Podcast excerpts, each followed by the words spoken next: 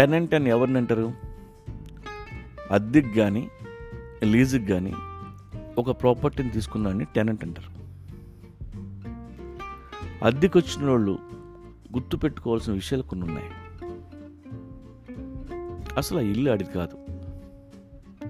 అందుకే ఇల్లు జాగ్రత్తగా చూసుకోవాలి. రోజు తుడవాలి. పైగా నెల నెల అద్దె కట్టాలి. ఓనర్ ఎప్పుడు ఖాళీ చేయమంటే అప్పుడు ఖాళీ చేసి వెళ్ళిపోవాలి.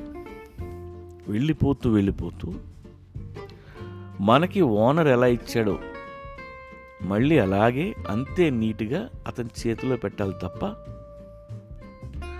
ఇల్లంతా బొక్కలు పెట్టకూడదు. కిటికీలు ద్వారబంధాలు విరిచేయకూడదు. ఓనర్కి తెలియకుండా ఇంటిని తనఖా పెట్టడం లాంటివి తాగేసి ఇంటిని తగలెట్టడం లాంటివి చేయకూడదు. ఎందుకంటే ఆ ఇంటికి మనం ఎప్పుడూ ఓనర్ కదా. కాబట్టి ఓనర్లా బిహేవ్ చేయకూడదు.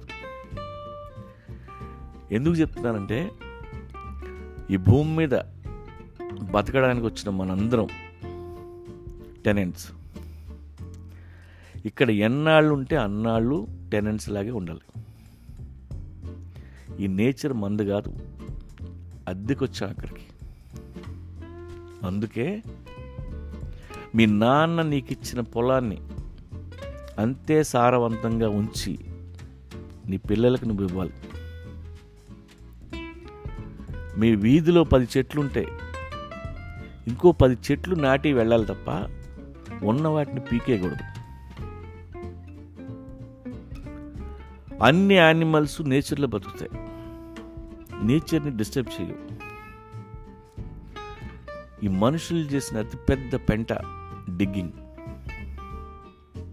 నీళ్ళ కోసం నూతులు తవ్వితే ఓకే కానీ మైనింగ్ మొదలెట్టాం. కోర్స్ మైనింగ్ అనేది లేకపోతే మనం ఇలా ఉండేవాళ్ళం కాదు. అది నిజమే. కానీ మైనింగ్ వలన ఉపయోగాల కంటే దరిద్రాలు ఎక్కువ జరిగాయి.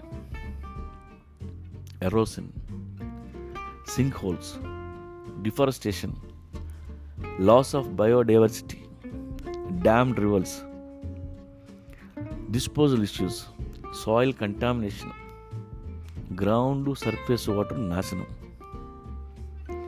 ఇన్ని దరిద్రాలు అద్దె కొన్నాళ్ళు చేయకూడదు మనం ఇక్కడ అద్దె కూడా కట్టడం లేదు. ఎవడు అద్దె అడగకపోవడం వలన అది మందే అనుకుంటున్నాం. పైగా ఫ్రీగా ఆక్సిజన్ పీల్చేస్తున్నాం.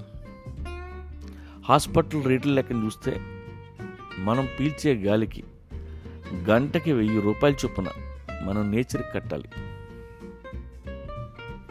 అద్దె కట్టట్లేదు ఆక్సిజన్కి కట్టట్లేదు. తిరిగి పెంట పెంట చేస్తే ఎలా? టెనెంట్లు టెనెంట్లా ఉండాలి. ఓవర్ యాక్షన్ చేయకూడదు. దేవుడు నాకు ఈ జీవితాన్ని ఇచ్చాడు. నేను దేవుని బిడ్డని. ఆ నింగి నాది నేల నాది అంటే కుదరదు. వీఆర్ టెనెంట్స్ ఒళ్ళు దగ్గర పెట్టుకొని ఉందాం. అద్దె అడిగిన ఓనర్ దొరికినందుకు ఇంకా గ్రేట్ఫుల్గా ఉన్నాం. అంతే.